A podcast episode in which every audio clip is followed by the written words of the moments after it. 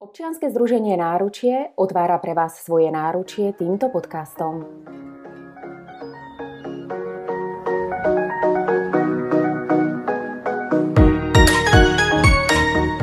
Tanána je postava z detskej rozprávky Medvedie srdce. V tomto kreslenom filme stelesňuje múdru, skúsenú ženu, rešpektovanú šamanku a liečiteľku. Tanána verí v to, že nadpozemské sily fungujú podľa svojich vlastných pravidiel a v tomto duchu učí členov jej kmeňa akceptovať ich rozhodnutia. Tak ako Tanána sprevádza hlavnú postavu tejto rozprávky Kenaja na jeho komplikovanej, ale uzdravujúcej ceste k dospelosti, chce aj občianske združenie Tanána podporiť rodiny na ich smútočnej ceste po strate dieťatka odborne, pokojne, s pochopením a s rešpektom. Na Slovensku každé štvrté tehotenstvo končí úmrtím plodu. Táto téma je stále tabuizovaná. Smutočná cesta rodičov však nekončí odchodom z pôrodnice, s prázdnou náručou a prípadným pohrebom. Rodičia sa stretávajú s okolím, ktoré nie vždy vie, ako reagovať na ich stratu. Rodičia, ktorým sa na Slovensku takéto nešťastie prihodí, často nemajú potrebnú podporu. Lekári nemajú čas venovať sa im po psychickej stránke a tak sa môže stať, že rodičia v najtemnejších momentoch ich života nedostanú všetky potrebné informácie na rozhodnutia, ktoré ich v týchto náročných chvíľach čakajú. Som veľmi rada, že moje dnešné pozvanie do podcastu prijali pani Lucka Kubíny a pani Zuzka Hajster-Vozárová práve z občianskeho združenia Tanána a porozprávame sa o téme pomoci rodinám, ktoré stratili svoje dieťatko. Dobrý deň, Prajem. Dobrý deň. Dobrý deň, ďakujeme za pozvanie. Ja ďakujem krásne, že ste prijali moje dnešné pozvanie na tak náročnú tému, ako je strata dieťatka a následná pomoc, to prijatie a tá citlivá podpora. Moja vlastne taká úvodná otázka bude smerovať práve vlastne k tým štatistikám, nakoľko, ako som už spomínala v úvode, na Slovensku každé štvrté tehotenstvo končí úmrtím plodu. Taktiež štatistiky tohto úmrtia plodu, prípadne novorodencov, sú veľmi vysoké.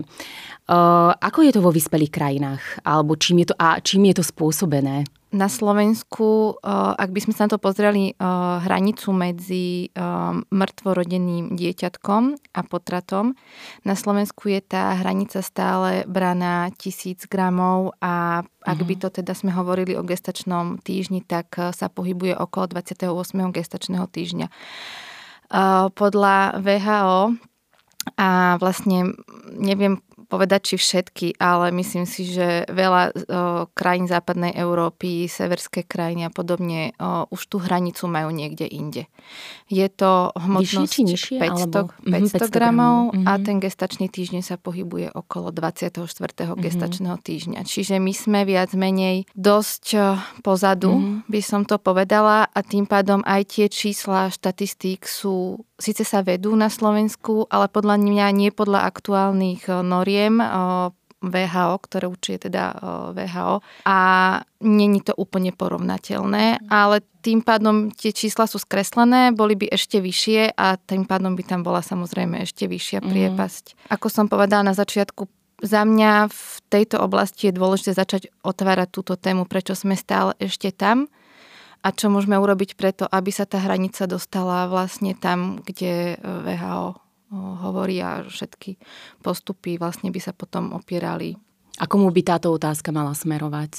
Práve to, aby sme si to nejakým spôsobom zjednotili? Hmm, myslím si, že v prvom rade e, odborníkom ginekologicko-pôrodnickej oblasti a následne asi by to malo byť odkomunikované na ministerstve a malo by to byť zákonne, legislatívou nejak upravené. Hej. Ja sa do tohto moc nevyznám, ale ale súvisí s tým aj mnoho ďalších e, takých nadvezujúcich legislatívnych predpisov, takže určite je toto oblasť alebo téma, ktoré by bolo dobré venovať pozornosť, pretože tá následná zdravotná starostlivosť, možnosti pochovávania, ale aj také praktické otázky, akú podporu dostáva žena, akú podporu dostáva rodina, či už v zmysle nejakej ako psychickej pomoci a podpory, ale aj v zmysle nejakých finančných príspevkov s tým súvisia. Takže uh, určite toto by bolo dobré, keby sa aj u nás trošku posunulo a vlastne sa to zosúladilo s tými európskymi uh-huh. normami. Nakoľko žiadne nejaké takéto podpory, aspoň z nejakej mojej skúsenosti nie sú, ani po tej finančnej a to božne po tej vlastne nejakej tej podpore. Určite, je to ten, ten systém ako keby napriek tomu, že uh, táto strata prenatálna, perinatálna sa týka naozaj veľkého počtu žien a, a rodín, tak ten systém by s tým úplne neráta. A to je aj vlastne téma, s ktorou sa na nás často rodičia obracajú, že sa v tom cítia taký osamotení. A že až keď začnú m, mm, sami e, tak odvážne vstupovať do toho, že prinášajú ten svoj príbeh a zdieľajú ho, tak až vtedy sa dostávajú do kontaktu s tým, že vetuje mnoho ľudí, ktorí má podobnú skúsenosť, ktorí zažili také osamotenie, ako sme zažili aj my, ktorí mali pocit, že, že snad ani neexistuje na svete nikto, kto by takýmto niečím podobným prešiel a teraz aha vidíme, že sú tu tí ľudia, ale ostávajú naozaj takí ako keby nevidení, nepočutí, nepoznaní v tom systéme, možno systéme nepodpory. A teraz trošku tak hlbšie, že prijať fakt, že práve nám sa to stalo, je už je veľmi ťažké. Rodičia sa môžu úplne izolovať od okolia a hlavne v prvých dňoch je preto veľmi dôležitý ten citlivý prístup, pomoc. Aká je vaša skúsenosť v tomto smere s pomocou, ktorú poskytujú nemocnice? Na koho by sa mali rodičia štandardne obrátiť? Naša skúsenosť je taká, že na nás sa obracajú ženy viac menej, ktoré majú traumatizujúcu skúsenosť, dajme, môžeme to takto pomenovať, nestretli sa veľmi s láskavým, rešpektujúcim, ľudským a ohľaduplným prístupom. Čiže myslím si, že sme my na tej eh, negatívnejšej eh, strane, ale nechcela by som všetko hádzať do jedného vreca, lebo eh, je to naozaj veľmi individuálne a ako sme si už povedali, nedá sa opreť o ten systém. Nie sú tu žiadne štandardy a postupy, ako v týchto situáciách vlastne sa o ženu postarať. Nechcem tým braniť lekárov, ale nie, nie je to tu, hej. Čiže mm, nevedia ani oni. My ale zase vidíme, keď komunikujeme aj s nemocnicami, že je tu aj tá druhá strana, že síce nevedia, ale začínajú chcieť to robiť e, inak. A preto komunikujeme či s jednotlivými lekármi, s, s primármi, prednostami a snažíme sa vlastne im v tom aspoň trošku pomôcť. Čiže za mňa ten prístup je veľmi individuálny podľa toho, v akej nemocnici sa to stane a v rámci aj jednej nemocnice by som poviem, mohla povedať, že na akého lekára žena z rodi, rodina natrafí. Hej. Mhm. Čiže no, asi mm. takto. A s čím sa na vás najčastejšie rodiny obracajú? Uh, najčastejšie, uh, môžeme to ja by tak rozdiela do niekoľkých oblastí. Jedna z nich je, že naozaj v tej akutnej fáze, keď sú v tom strese, hľadajú také oporné body, že na čo mám právo, čo môžem všetko robiť. Ozvali sa nám aj takí rodičia priamo z nemocníc, dokonca z, auta pri nemocnici a podobne, keď naozaj hľadali nejaké také informácie o tom, čo môže žena, čo môže manžel a podobne. O, ďalšia skupina žien, a tá je podľa mňa veľmi silná, sú ženy, ktoré len sa potrebujú vyrozprávať, ako ľudská povedala, že jednoducho len to dať zo seba von. Že zrazu vidia, že je tu niekto, kto ich môže vypočuť, prečítať si, nemajú pocit, že sú v tom sami a naozaj stačí fakt vymeniť si pár mailov, pár messengerových správ a proste je to asi, je to liečivé pre tie ženy. A už sa cítia trošku, to trošku, trošku lepšie. lepšie. Mm-hmm.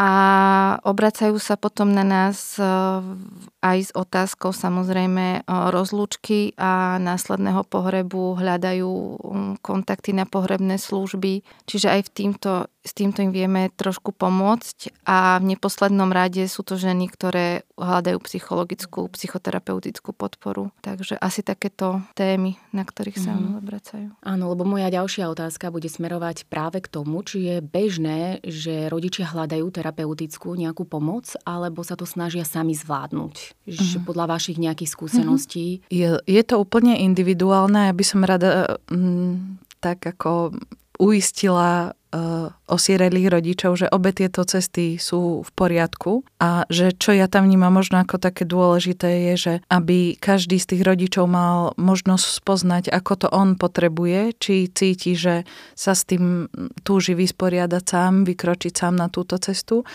alebo či túži mať po svojom boku niekoho, nejakého skúseného sprievodcu, odborníka, ktorý mu pomôže touto cestou prejsť. A keď je to vlastne, keď si to ten rodič tak ako rozpozná, aby naozaj mohol to robiť takým spôsobom, ako cíti, že to potrebuje, že je to pre ňo dôležité, aby mal možnosť prežívať ten svoj zármutok takým individuálnym spôsobom.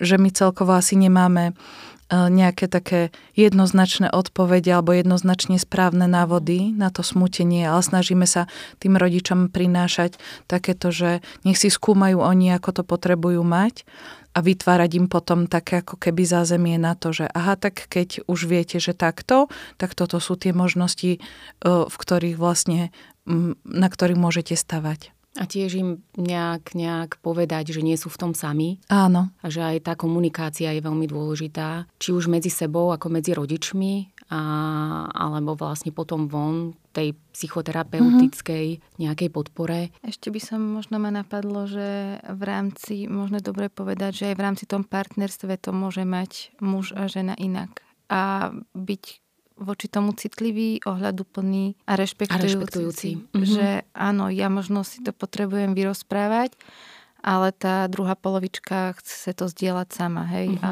bez tej nejakého obviňovania, bez viny to nejak tak spolu prejsť. My celkovo asi ako spoločnosť máme tú tému toho smútenia takú ako veľmi zastretú, že málo sa rozprávame o tom, ako sa dá smutiť. A v takej tej asi málo otvárame aj tú komunikáciu v takej tej pravdivosti o tom smutení a často potom z toho vzniká ten pocit osamotenia v tom smutku, mm-hmm. že vlastne nevieme, že tu po našom boku sú iní ľudia, ktorí tiež ten smutok prežívajú a prežívajú ho iným spôsobom ako my a že napriek tomu, že každý z nás smutí po svojom, tak vlastne môžeme byť tak v tej esencii toho všetkého prepojení, nemusíme sa cítiť sami. A veľkú rolu určite hrá aj najbližšia rodina a mm, ako by sa mali správať k rodičom? Čo by sa mali vyvarovať? Lebo nakoľko, mm, aspoň, čo ja som sa stretla, tak veľa ľudí, či už tá najbližšia rodina alebo tí kamaráti, nevedeli, ako majú reagovať k nám, keď sa niečo také stane. Čiže buď sú rôzne typy. Buď sa buď až príliš išli až k nám osobne, alebo sa úplne odstrihli a vlastne nekomunikovali s nami, lebo nevedeli ani ako. Toto je taký obsah, ktorý my sa snažíme prinášať aj cez naše sociálne siete, alebo k tomu smeruje tiež veľa otázok, ktoré dostávame. Aj teda myslím, že v najbližších týždňoch budeme veľa takých podporných materiálov smerom ku komunikácii uverejňovať. Čo z našej skúsenosti nepomáha je keď tí najbližší sa úplne vyhýbajú tej téme straty, že tvária sa, ako by sa nič nestalo, úplne tú tému vytesňujú. Keď sa snažia bez toho, aby to s tými rodičmi predtým odkomunikovali nejakým spôsobom odľahčovať tú tému, že tak ako prehnanie žartovať, zľahčovať tú situáciu, alebo keď sa snažia o odklon pozornosti, hej, že tak teraz sa o tom nejdeme baviť, ale ideme sa baviť o niečom inom, tak toto, toto z našej skúsenosti sú veci, ktoré naozaj nepomáhajú. A čo pomáha je otvoriť si tú komunikáciu a tak ako keby si vopred dohodnúť nejaké hranice, že v ktorých asi sa v tej komunikácii uh, chceme pohybovať a potom tam byť vlastne v takej, v takej pravdivosti. Veľmi pomáha nebať sa emócií, to znamená, že čokoľvek, či naozaj tam prídu výbuchy slz alebo výbuchy smiechu, tak si to pomenovať, že áno, môže to byť súčasťou toho nášho spoločného priestoru, spoločného smútenia a, a nemusíme sa toho báť a, a nebáť sa aj tej zraniteľnosti, lebo naozaj tam sa dotýkame veľmi takých krehkých príbehov a, a, a nejde tam uh, len o krehkosť tých rodičov, ale aj o krehkosť všetkých tých v tom spoločnom priestore, lebo uh, mnohí uh, aj tí príbuzní, známi priatelia tou stratou na nejakej úrovni sú tiež zasiahnutí.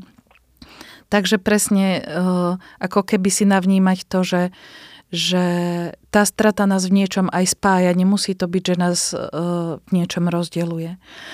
A za mňa dôležité vyhľadať, dovoliť si vyhľadať tú pomoc, keď cítime, že potrebujeme. A, a tú pomoc v zmysle tiež, že nielen rodičia, ale napríklad aj starí rodičia alebo širšia rodina, keď cítia, že tá strata im otvorila e, nejaké témy, s ktorými potrebujú pracovať, na ktoré sa po, potrebujú pozrieť, tak je úplne v poriadku e, nezostávať s tým, ale, ale vyhľadať tú podporu. A čo prípadne ne, deti alebo súrodenci, že ako im to vysvetliť? že sa vôbec niečo takéto stalo a že... Tiež akože vnímame to, že mm, základ je komunikovať. Hej? Čiže komunikovať to aj deťom. Uh, aj je to našej spoločnosti, že vlastne bereme, že deti tomu nerozumejú, ale uh, naša skúsenosť je iná a ja vnímam, že deti sú veľmi citlivé bytosti a veľmi dobre vnímajú a cítia, že sa niečo deje a že niečo nie je v poriadku aj bez tých slov. Čiže oni si potom môžu vytvárať svoje vlastné príbehy o tom, čo sa deje, čo asi nie je úplne ten zdravý základ do budúcnosti. Čiže naozaj v takej tej, znova budeme sa asi opakovať, ale v pravdivosti a v láske povedať, že čo sa stalo, najlepšie nájsť jazyk danej vekovej skupine blízky. Hej, inak sa budeme rozprávať s trojročným dieťaťom, inak s 12-ročnou tínedžerkou. Čiže o, skúsiť nájsť ten, ten jazyk, spôsob, o, ako o, sa s nimi rozprávať a možno ísť aj takými otázkami. Že pýtať sa, že ako by si to chcel ty, čo by si všetko, chcel by si o tom, čo všetko počuť, chcel by si ísť sa rozlúčiť s bračekom, so sestričkou, ako to vnímaš ty, čo by ti teraz pomohlo. Je to určite veľmi náročné komunikovať zranený rodič svojmu zranenému dieťaťu túto ťažkú situáciu. situáciu. Bolestivú z miesta úplného najväčšej bolesti v hĺbke úplne silnej, ale keď sa nájde o, tá sila, myslím si, že je to liečivé do budúcnosti pre obe strany. Mm, Čiže určite. určite komunikovať. No. A zas e, sa vrátim k tomu pochopeniu, že aj to dieťa môže smútiť svojim vlastným spôsobom, že nemusí smútiť tak, ako my si predstavujeme, že by malo smútiť, že znova to prijať ako keby tú podobu toho, toho zármutku dieťaťa. A niekedy e, to prežívanie toho procesu smútenia môže mať u dieťa veľmi radosnú podobu a môže to byť práve veľmi také podporné a oživujúce pre, pre ten zvyšok rodiny. Moja skúsenosť teda je, že uh, deti majú v tomto úžasnú schopnosť aj takých vhľadov a, a prinášení veľkých pravd o živote a o smrti. A možno ešte smerom k rodičom by som doplnila, že uh, rovnako ako rodičia žijúcich detí sa snažia rozdielovať svoju pozornosť medzi žijúcich súrodencov takým spravodlivým spôsobom tak si myslím, že aj v tom procese smutenia je dobre si nájsť taký čas, ako mm, na to venovať sa tomu svojmu zármutku za tým zomrelým dieťatkom a potom venovať akoby separátny čas tomu žijúcemu dieťatku, aby e, ono cítilo sa vyživené vlastne tou rodičovskou pozornosťou. Samozrejme, keď má na to rodič zdroje a kapacitu takýmto nejakým spôsobom. Lebo presne tá moja ďalšia otázka smerovala, že ako zabezpečiť, aby sa tieto detičky necítili nejak, nejak, eh, nejak odsunutí na vedľajšiu kolaj, pretože aj z mojej skúsenosti, hej, my ako rodičia sme v tej takej naozaj náročnej situácii, nevedeli, ako sami máme nejakým spôsobom reagovať. Samozrejme, my sme pristúpili taktiež ku komunikácii, pretože komunikácia je veľmi dôležitá a ono samo videlo, že sa niečo deje, ale s tým, že ten čas, ktorý sme venovali seme a tomu zármutku, tak na druhej strane som sa potom aj bála, že či to nie je vlastne také, že, že naozaj je odsunutý na tú druhú kolaj a, a či som zabezpečila, či som urobila všetko to, aby aj to dieťatko bolo vlastne šťastné. A Ja mám také presvedčenie, že keď je tam tá otvorená komunikácia, tak to dieťa rozumie tomu aj, že prečo sa mu v tom momente nevenuje napríklad toľko pozornosti, koľko sa mu venuje za zvyčajnej situácie, že vníma a chápe, že sa deje niečo výnimočné a je schopné vlastne s tým naložiť.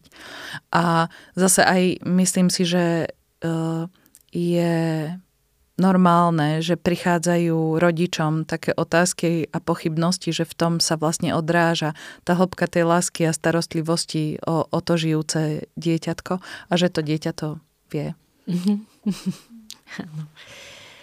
O, taktiež o, častokrát majú rodičia nakúpenú výbavičku, kočíky, postielky, oblečenie, vyzdobenú izbu a zrazu to dieťatko nepríde, to vytúžené dieťatko a ako, ako s tým správne naložiť? To je asi tiež uh, individuálne. Um, asi um, každý potrebuje svoj čas, hej, čiže zase nie je uh, správne, nesprávne, či to odpratať hneď, alebo proste až o rok, alebo proste kedy. Čiže dopriať si ten čas, že keď to cítim, že áno, tak sa do toho idem pustiť a je úplne v poriadku povedať, že a ja sa na to necítim a keď sa na to cítiš ty, tak to urob ty. Hej, mm. čiže uh, znova, každá jedna z možností je správna a veľmi dôležité je robiť tak, ako rodičia cítia. A z takých praktických, tak ako naozaj buď to urobia nejakí ďalší rodinní príslušníci, poprosiť ich o to a či sa to niekto môže posunúť e, v rámci rodiny niekomu, kto čaká ďalšie bábetko, ak sa na to cíti dostatočne silný. Niekto Naša, veci naša už skúsenosť nechcel. bola taká, že my sme to darovali rodine, ktorá to potrebovala. Mm-hmm Nepoznali sme tú rodinu a vyslovene taktiež sme išli, že pomáha ďalšej rodine, aby... Áno. Ďalší rozmer je ten, že vlastne dá to niekomu, kto to zmysel, potrebuje. Áno. Mm-hmm. Čiže či cez charity, alebo takto o, rôzne o, komunitné príbehy, ak sa teda ľudia poznajú a o, neviem, či ešte vás niečo napadá k tomu. Ja by som možno len doplnila, že o, veľmi by som chcela tak podporiť tých rodinných príslušníkov, ktorí chcú tak priložiť ruku k dielu a zľahčiť tú situáciu, že aby ale s týmito vecami nemanipulovali bez toho, aby sa s tými rodičmi dohodli, lebo tam môže byť naozaj, že tá predstava o tom, ako s tými vecami naložiť, sa úplne ako nestretne s tým a že je dôležité naozaj si to s tými rodičmi odkomunikovať, či napríklad um, predtým, ako sa uh, žena vráti z pôrodnice, či tam tie veci ešte chce mať alebo nechce mať, lebo uh, naozaj tá predstava o tom, ako s tými vecami naložiť, môže byť rôzna a je dôležité, aby to bolo v súlade s tým, ako to tí rodičia Chcú. cítia, mm-hmm. aby sme sa nestali takými akoby páchateľmi dobra, ktorí ale môžu um, práve ako rozjatriť niektoré tie také bolavé miesta, aj takým ako ne, neodkomunikovaným nakladaním s týmito vecami. Mm-hmm. A Veľmi náročná je aj tá posledná rozlúčka. Ako sa na to pripraviť? Je to možné nejakým spôsobom zvládnuť? Mm, tak naše skúsenosti hovoria, že je to možné zvládnuť, uh, je to potrebné zvládnuť veľakrát, aj, že uh, to by som možno tak zaramcovala z, tej legislatívnej stránky, že uh, zákon o pohrebníctve u nás hovorí o tom, že vlastne od momentu, kedy je tehotenstvo rozpoznané, tak je možné požiadať o vydanie e, telíčka e, dieťatka za účelom pochovania vlastne do toho 28. týždňa, tak ako Zuzka hovorila o tej legislatívnej norme, tak tam je to potrebné urobiť to písomne a potom 28. týždni vlastne už to nie je možnosť, ale je to povinnosť e, pochovať takéto dieťatko. Takže to len, že aj rodičia, ktorí vlastne prichádzajú o, o to dieťatko v skorších týždňoch tehotenstva, majú tú možnosť, ak, ak to tak cítia. požiadať, áno. A že, kam? Uh, Priamo na gynekologicko-porodnícke oddelení. Áno, vlastne, tam je na sú to... hospitalizovaní. A vedia o tom, o tí rodičia, keď... Myslím si, že o tom veľa ľudí na Slovensku nevie, že je takéto, že majú na toto právo. Málo sa tiež o tom rozpráva. Papier znesie veľa, čiže na papier je veľa a v praxi je to iné, je to náročnejšie, znova sa kladú veľké nároky na lekárov, ktorí teda už aj tak v ťažkej situácii, akej sú, takže je to uh, tak by som to povedala, že dosť zahmlievané, ale aj v našej brožúrke je to napísané, aj sa snažíme to komunikovať, že áno, majú na to právo, len potrebujú vypísať tú žiadosť a ešte by som možno zdôraznila, že keď to ide už touto že, o, formou, tak následne vlastne nemocnica potrebuje kontaktovať pohrebné služby a ide to už cestou pohrebných služieb. Áno, čiže nedá sa to, že si dajme tomu ostatky e, dieťa dieťatka zoberú, prevezme, prevezme mm-hmm, rodič. Mm-hmm. To nie je možné. To nie je už mm-hmm. možné. Mm-hmm. Čiže ak sa o to požiada, následne o, sa vybere pohrebná, rodičia si vyberú pohrebnú službu a tá o, nakontaktujú a prídu vlastne po ostatky dieťaťa a následne už rozlúčku, priebeh rozlúčky a ďalší priebeh komunikujú s danou pohrebnou službou, ktorú si vybrali. Mm-hmm o, nie len lekári, ale ani pohrebné služby na to nie sú úplne o, pripravené. Mm-hmm. Takže o, je podľa mňa veľmi vhodné predtým, než sa na nejakú pohrebnú službu obrátia, si to tiež odkomunikovať, že či majú takú skúsenosť, ako by im vedeli tie pohrebné služby pomôcť, aké majú možnosti. Máme skúsenosti aj s veľkou flexibilitou tých pohrebných služieb, mhm. že dá sa s nimi dohodnúť. O, tak ako dá aj nedá, ale tiež to vnímame, že v tej o, náročnej, bolestivej situácii riešiť tieto veci o, je náročné pre, pre rodinu, ale zase opäť, ak by boli nejakí rodinní príslušníci, na ktorých sa s dôverou tí rodičia môžu obrátiť a vedia si vykomunikovať svoje predstavy, tak si myslím, že je tiež vítaná pomoc rodinných príslušníkov, ktorí by prevzali túto štafetu a odkomunikovali to s tými pohrebnými službami, ale znova opäť až po riaznom odkomunikovaní s rodičmi, ako by si to teda oni prijali. prijali. Mm-hmm. Mm-hmm. Na Slovensku uh, dokonca začínajú vznikať organizácie, ktoré vedia pomôcť s organizáciou uh, takejto poslednej rozlúčky, ktoré vedia zobrať do úvahy uh, takú tú citlivosť celej tej situácie a priania, želania rodičov a vedia byť napríklad ešte takým ako keby sprostredkovateľom medzi tými rodičmi a pohrebnou službou, aby tá rozlúčka bola naozaj, aby tam bol aj taký liečivý terapeutický rozmer toho toho rozlúčenia. To by som možno ešte povedala, že, že niekedy eh, sa aj tak z pohľadu spoločno, spoločnosti na to pozeráme, že tá rozlúčka je niečo naozaj také ako ťažké a náročné, ale že sa ukazuje, že v tom procese smutenia je to veľmi taký dôležitý milník na tom, ako zdravo smútiť a ako zdravo prejsť tým, tým procesom trúchlenia. A ja by som rada podporila všetkých rodičov, ktorí v takejto situácii sa nachádzajú, aby tie posledné rozlúčky aby do nich vkladali to naozaj, čo potrebujú. Že aby, aby to nebola taká nejaká prázdna formálna udalosť, ale práve, aby to nadobudlo, ak to tak cítia, eh, ten, ten terapeutický rozmer, že aby eh, si tú rozlúčku usporiadali tak, ako ju potrebujú. Možno na mieste, kde ju potrebujú mať, v spoločnosti ľudí, ktorí ich podporia v ich smútení. Eh, ja teraz posledne som sa na, stretla s takými dotazmi, že či napríklad môže byť na tej poslednej rozlúčke prítomný psík, ktorý celé to tehotenstvo napríklad sprevádzal tú rodinu. A že Mm, to sú všetko také, že zdanlivo maličkosti, ale v, tej moment, v tom momente tej poslednej rozlúčky sú to veľmi kľúčové veci, ktoré rozhodujú o tom, ako sa tí rodičia tam cítia, ako tou skúsenosťou prejdú.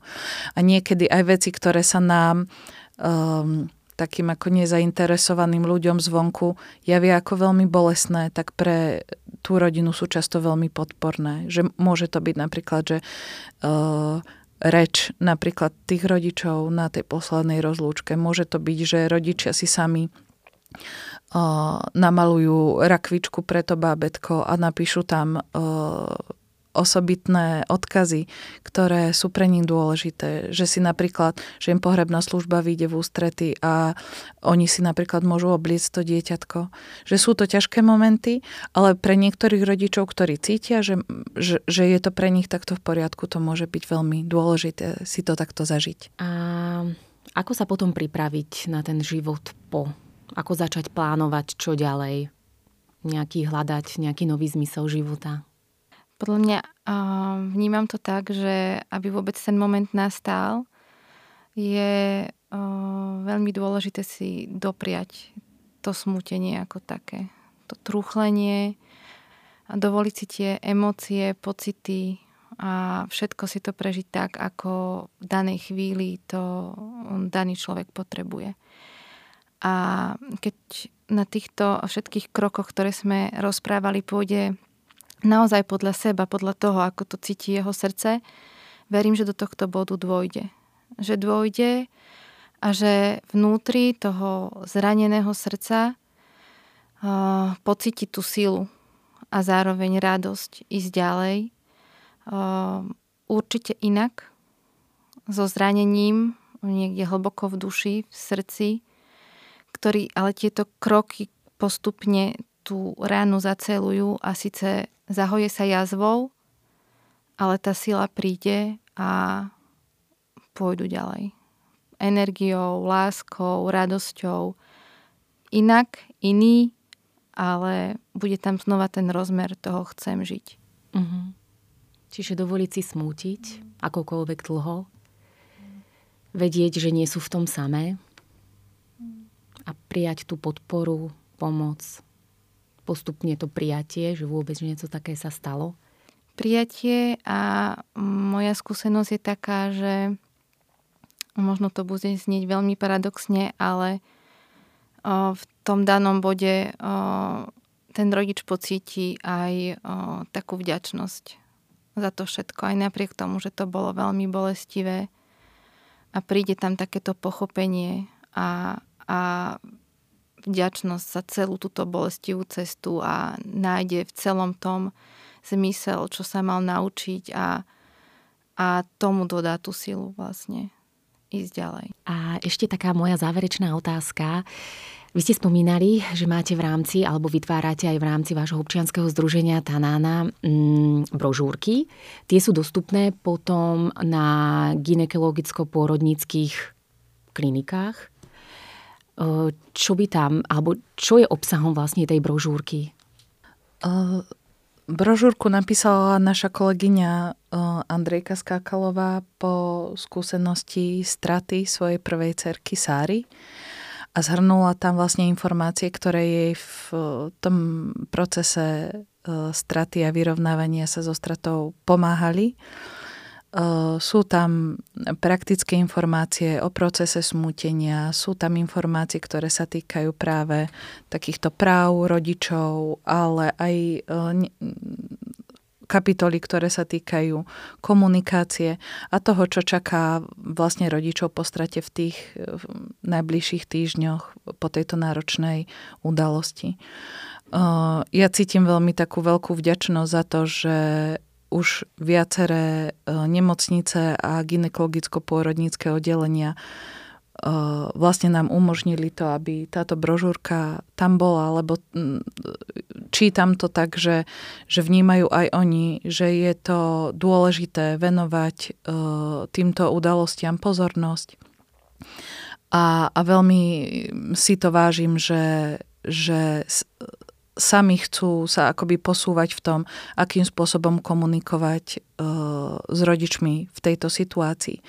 Takže to, to sme veľmi radi, že postupne sa nám tak ako otvárajú dvere a, a môžu ženy na týchto oddeleniach vlastne dostávať takú pomoc a podporu uh, v týchto situáciách, ktorými prechádzajú. A čo vás tak najbližšie čaká?